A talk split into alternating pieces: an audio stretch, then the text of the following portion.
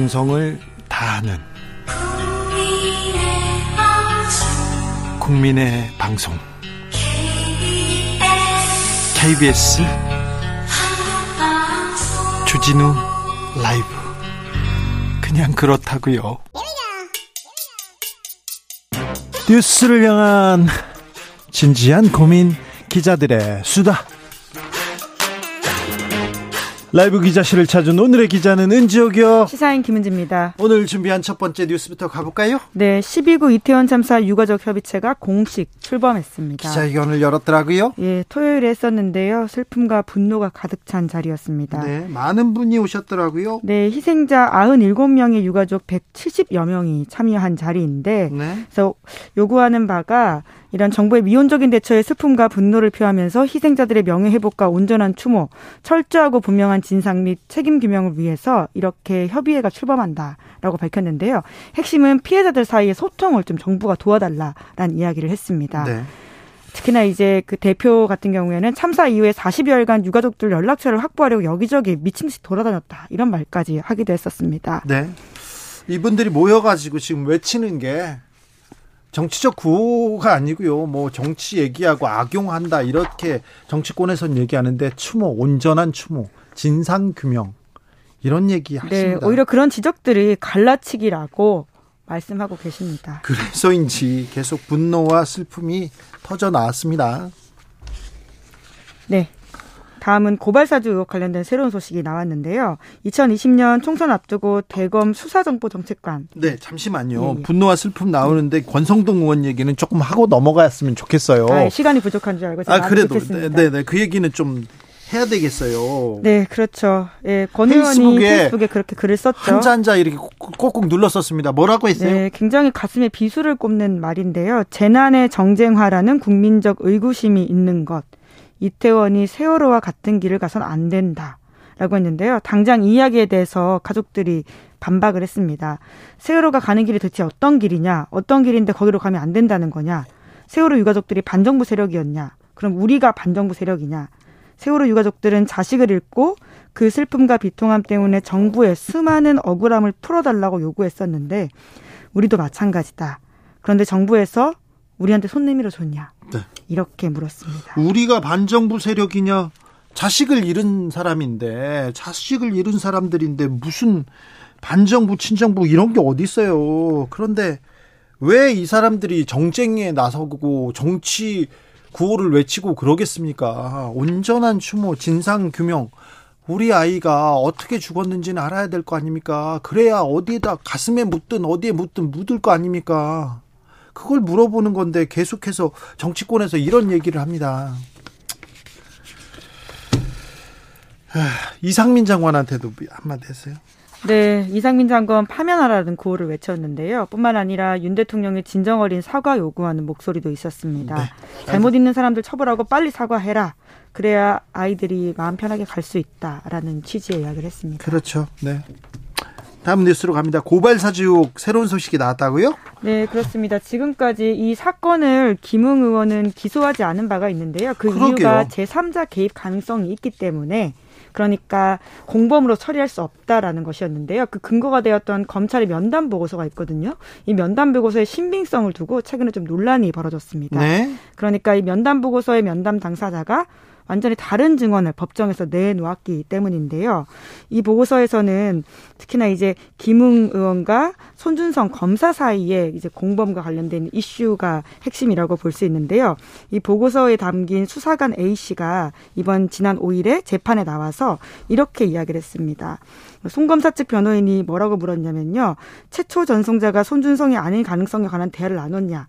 보고서에는 그럴 가능성이 있다고 돼 있냐. 라고 물으니까요. 그런 적은 없다라고 답을 하긴 했습니다. 그러자 공수처 쪽에서 뭐라고 물었냐면요. 면담 과정에서 전 제3자 개입 여부가 중요한 내용이라고 보고서에 쓰여 있는데 이러한 질문을 받은 적이 없다는 말이냐라고 물어보니까 없다고 말했습니다.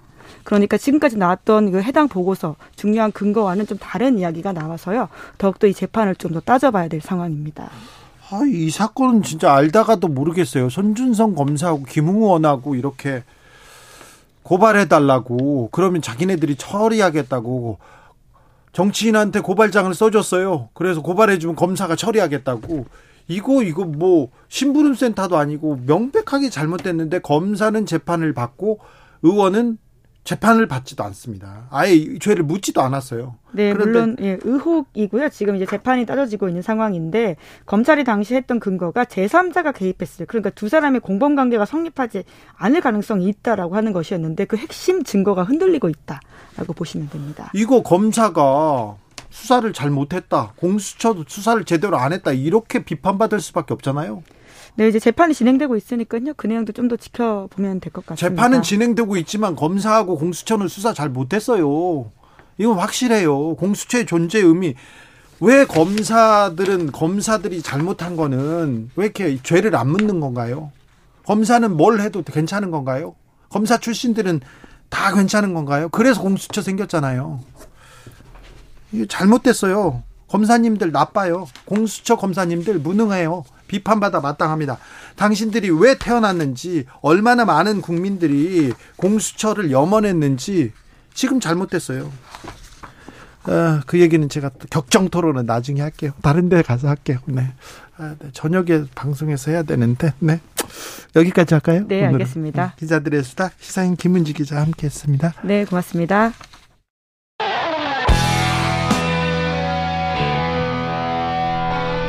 스치기만 해도 똑똑해진다.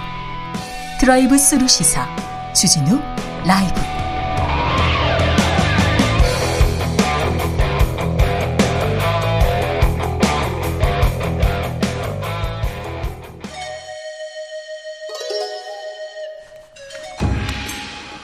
빛보다 빠르게 슉슉 바람보다 가볍게 슉슉 경제 공부 술술 경제를 알아야 인생의 고수가 된다. 경공술. 오늘 모신 경제 선생님은 박근모 디지털 에셋 기자님입니다. 안녕하세요. 네, 안녕하세요. 디지털 네. 에셋 박근모입니다. 네. 어, 어디 어떤 걸 전문으로 전, 어. 전 전문 분야로 두고 계십니까? 어, 저희 저는, 저는 네. 이명박 네. 전 대통령과 권력층 비리를 전공으로 하고 있어요. 네. 저희 매체 자체가 그 네. 코인데스크 코리아라고 네. 혹시 들어보셨는지 알죠. 모르겠는데 네. 그 거기에 있었던 분들이 그대로 나와서 저희는 어, hard fork했다고 얘기를 하는데 그대로 나라, 나와서 새로운 걸 한번 시도해 보겠다. 일단 우선적으로는 가상자산과 블록체인 분야를 전문으로 하고 있습니다. 그러면 가상화폐 그리고 블록체인 그쪽 전문 분야로 취재하고 있다 이렇게 설명하면 되겠죠? 네, 맞습니다. 네. 그런데 얼마 전에 토종 코인 위믹스가 상장 폐지됐다 이게 큰 뉴스가 됐는데요. 네. 네. 왜 상장 폐지됐어요? 네, 위믹스 같은 경우에는 사실 위메이드라는 우리나라 이제 중견 게임사 가 있는데 게임사였어요? 거기, 네, 게임사입니다. 네. 위메이드가 네. 그 위메이드에서 만든 가상자산 네. 암호화폐였습니다. 근데 이 암호화폐에서 여러 가지 논란들이 발생을 했는데요. 먼저 이번에 뭐 가처분 신청을 해가지고 이제 결정문이 나왔는데 그 결정문에 따르면 중대한 유통량 위반, 허위 투자자 정보 제공, 신뢰 훼손 이런 이유로 이제 상장 폐지함이 맞다라고 네. 판단이 나왔습니다. 그래서 거래소에서 상장 폐지를 했어요? 네, 상장 폐지를 했습니다. 그런데 그래가지고 주 주가라고 해야 되나요? 어, 네, 이 코인 가, 코인 가격이 네. 급락했다가 그런데 급등했다가 급락했다가 계속 오르락 내리락 한다면서요. 네, 맞습니다. 이건 왜 그렇습니까? 이게 사실 이게 코인의 가격은 기본적으로 유통량에 따라서 시장에 얼마나 많은 코인이 풀려 있냐에 따라서 가격이 결정되거든요. 네. 근데 이번 사안에서는 사실 그 가격이 급등락했던 게 이제 수요일 날 지난주 수요일 날 기각 판정이 나왔고 그 전주에 이제 이제 상장 폐지한다는 발표가 있었는데요. 그 상장 폐지 발표가 난 이후에 가처분 신청이 기각되느냐 인용되느냐 이런 게 커뮤니티에서 굉장히 많이 이렇게 포모처럼 굉장히 퍼졌어요. 예. 그래서 풍문이 발생을 했는데 그 풍문에 따라서 이게 기각이 되면 기각이 만약 인용이 되면 다시 상장 폐지가 취소되는 형태잖아요. 그럼 당연히 사람들은 위믹스 가격이 다시 오를 거다라고 생각하는 경우가 있었고요. 예. 반대의 경우는 또 내려갈 거다. 이런 지정이 양쪽으로 나뉘어서 치열하게 매수 매도 싸움이 발, 발생했던 거죠. 그래서 가격이 이렇게 급락했다가 급등했다가 그러는데 네. 저 위믹스 코인 가지고 계신 분들은 어떻게 됩니까? 어, 기본적으로 지금 위믹스 코인 같은 경우에는 국내에서 4개 거래소에서 상장이 되어 있었어요. 업비트, 빗썸, 코인원, 코빗. 이번에 상장 폐지된 거래소가 이 네 곳인데요. 그래서 국내에서 이 거래소에서는 이용이 당연히 안 되겠지만 최근에 지닥이라는 거래소가 있었는데 거기서 국내에서는 유일하게 먼저 자기네들이 상장을 하겠다. 그래서 거래할 수 있게 풀어주겠다라고 얘기를 했습니다. 그러니까 어떻게 해야 돼요? 가지고 있는 사람들은 팔아야 됩니까? 어떻게 해야 됩니까? 음, 그냥 가지고 있어서 이게 위믹스를 활용할 수 있는 방법 여러 개가 있습니다. 일단은 거래소에서 매수 매도를 해서 이제 시세 차익을 받는 것. 또 하나는 그 위믹스에서 제공한 DeFi 서비스라는 게 또 있어요. 코인을 예치해서 이자를 받는 그런 서비스를 위메이드에서 제공을 하는데 일단은 그쪽 지갑에 옮겨서 그쪽 서비스에 넣어가지고 예치 이자를 받을 수가 있습니다. 네. 잘 모르겠습니다. 잘 알겠습니다. 이렇게 대답해야 되는데 저는 잘 모르겠습니다. 어, 다른 뉴스로도 좀 물어볼게요. 음, 코인 시장에서 우리나라에서 가장 충격적인 뉴스 테라 루나 사태 있었어요? 네네 맞습니다. 이거 어떻게 돼가고 있습니까? 지금 수사가 진행 중인데요. 기본적으로 테라 루나 사태는 예 테라 프로젝트가 있었는데 알고리즘 stable coin이라고 해서 이제 코인이 없 코인만으로 이제 stable성 그냥 가격을 일정하게 유지시키는 프로젝트였거든요. 네. 그래서 항상 1달러를 유지하는 코인을 만들어서 그걸로 거래나 뭐 여러 가지 활동을 할 수 있게 하겠다.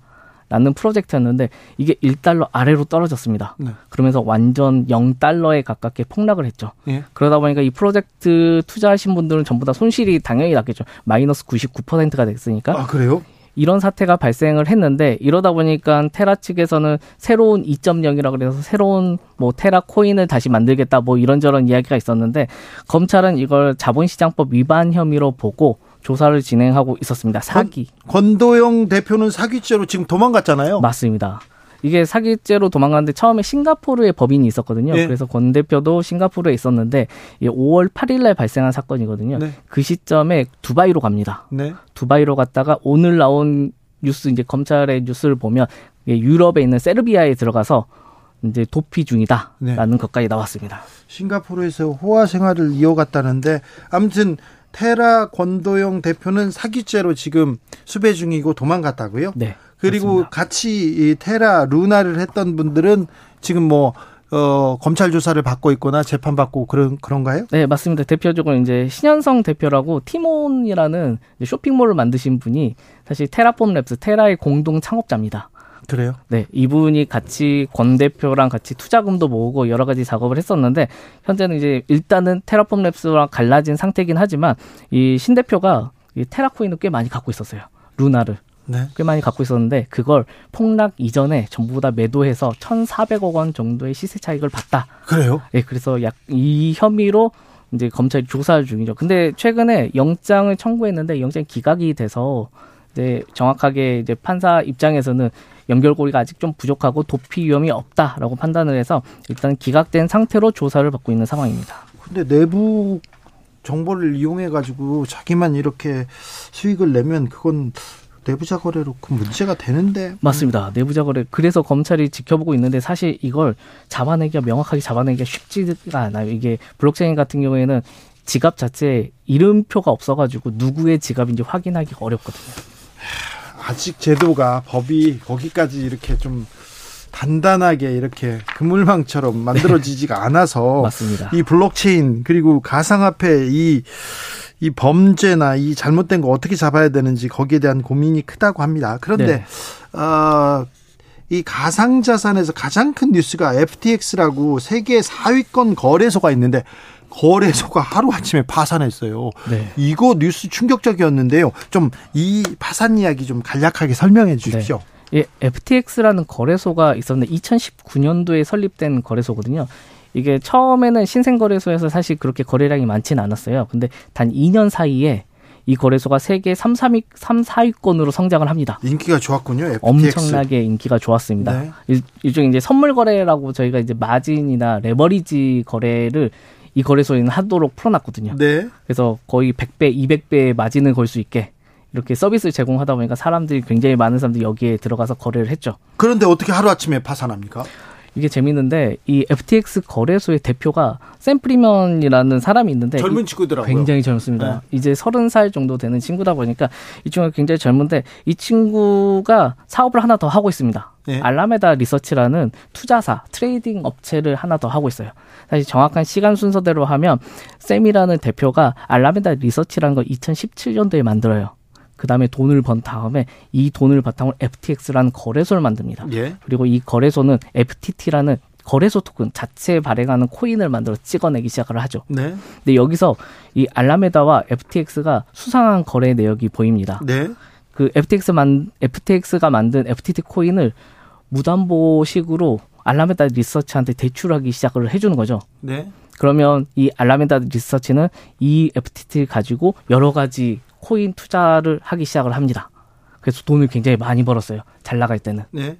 근데 당연히 저희가 이제 crypto 겨울이라고 부르는 이 폭락기가 왔잖아요. 네. 이 시기에 FTT 가격이 굉장히 빨리 떨어집니다. 네. 그러다 보니까 투자를 했던 코인들이 전부 다 청산당하기 시작을 하는 거죠. 사실 여기서 청산을 면하기 위해서는 돈을 더 밀어 넣어서 청산금을 낮추면 됐었는데 사실 돈이 부족해졌거든요. 자기네들이 갖고 있는 게 FTT라는 자체 코인밖에 없었기 때문에 부도났네. 부도. 부도났습니다. 네. 그래서 부도나서 지금 하루 아침에 이렇게 맞습니다. 하루 아침에 부도가 나서 이제 회생 파산 신청을 했고 지금 이제 정리 중이죠. 우리나라 거래소는 어때요? 어, 우리나라 거래소는 상대적으로 이 산에선 약간 비껴나 있긴 합니다. 우리나라 거래소는 기본적으로 국내에서 거래소 사업을 하기 위해서는 특근법이라는 법률상 가상자산 사업자라는 걸 받아야 됩니다. 이 사업자가 없으면 국내에서 영업이 불가능하거든요. 네. 근데 이 사업자를 받기 위해서는 FIU라는 곳에 우리나라 이제 금융정보분석원인데 네. 여기에 신청서를 제출합니다. 이 신청서 내역에는 본인들 갖고 있는 자산 그리고 관계자 신원 정보 여러 가지 거래 정보 이런 걸 전부 다 모아가지고 제출하게 돼 있어요. 이 제출한 정보를 분기마다 감사를 받게 되어 있습니다. 네. 그래서 거래소가 얼마나 갖고 있는지를 계속 체크를 하게 되어 있는 거죠. 그래서 국내 거래소는 사실 이 정도까지 심각하게 벌어질 일은 사실 좀 없는 것 같아요. 아, 그래요? 자, 박근무 기자님, 가상 자산 거래. 네. 겨우, 겨울이라고 하시잖아요. 네, 겨울이죠. 앞으로 어떻게 됩니까? 아, 지금이 사실 경기하고도 좀 또 따라갈 엮여서, 거 아니에요? 네, 엮여서 가고 있습니다. 사실 금리가 올라가면서 가상자산에 들어와 있었던 자금이 빠져나가면서 은행으로 가겠죠. 네, 당연히 은행으로 가고 그래서 겨울이 온 거죠. 가상자산 가격이 떨어지고 네. 이렇게 되는 건데 내년도 더 안 좋습니까? 어, 내년까지도 저는 안 좋다고 생각을 합니다. 네. 금리가 사실 계속 오를 가능성이 높은 상황이다 보니까 이 crypto 겨울이 좀 더 갈 것 같긴 해요. 근데 몇몇 회복하려는 신호가 있긴 했었습니다. 근데 있었는데 그럴 때마다 자꾸 이렇게 큰거 최근에는 뭐 위믹스 사태도 그렇고 FTX도 그렇고 이렇게 큰 사례들이 발생하면서 악영향을 끼쳤죠. 비트코인은 네. 안전한 겁니까? 사라지는 건 아니겠죠? 어, 제가 그런 질문 굉장히 많이 받습니다. 네. 비트코인 안전하나요? 혹, 혹은 어느 코인 투자해야 되나요? 이런 걸 많이 받는데 네. 제가 그럴 때마다 항상 얘기를 합니다. 만약에 전 세계 가상자산 시장이 다 사라지는 경우 네. 망해서 전부 다 사라진다. 이런 최악의 경우를 상정한다고 했을 때 마지막에 사라질 코인이 비트코인이다. 아, 그래요? 라고 얘기를 합니다. 네. 근데 그러니까, 가상자산이 사라져도 사라져도 뭐 큰 큰 경제적 영향을 미치겠죠 지금은 굉장히 큰 영향을 미칩니다. 이게 가상자산 같은 경우가 전 세계 시장 규모가 2조 9천억 달러 정도 되거든요. 지금은 물론 이제 하락하면서 약간 줄어들긴 했지만 네. 정점일 때 3조억 달러 정도 돼서 사실 이 시장 자체가 그래서 피델리티나 JP 모건이나 뉴욕 멜론은행이나 골드만삭스나 저희가 한 번쯤 다 들어볼 네. 만한 그런 금융사들 이런 금융사들이 내부에 이렇게 준비를 하고 있고요. 상품도 만들어 놓은 상태고. 네.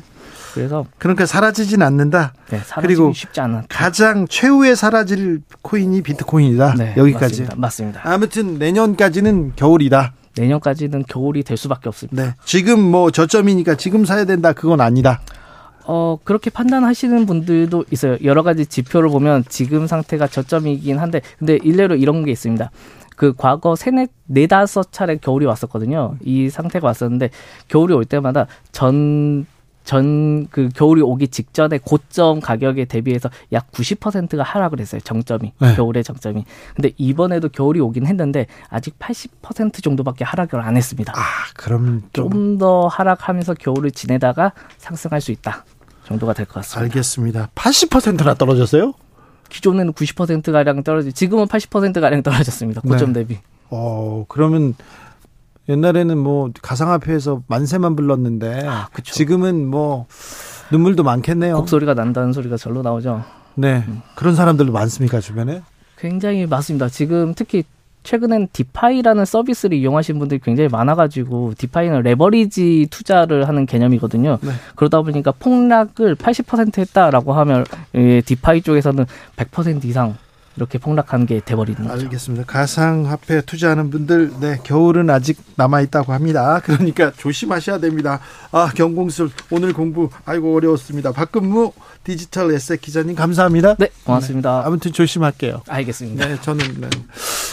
음, 주진 라이브 여기서 인사드리겠습니다. 내일 오전에 전장현 시위로 지하철 지연 심하면은 무정차 통과 방침이라고 합니다. 그러니까 각별히 조심하셔야 됩니다. 출근길 그리고 눈 소식이 있습니다. 중부 지방에 최대 8cm 눈이 올 것으로 예보됩니다. 서울시, 경기도 비상근무 체계에 돌입했지만 아, 눈이 오니까 도로 사정 좋지 않습니다. 지하철 사정도 좀 여의치 않으니까 미리미리 불편함 없도록 출근 잘 하셔야 됩니다. 아, 감기 조심하시고요. 저는 내일 오후 5시 5분에 돌아옵니다. 지금까지 주진우였습니다.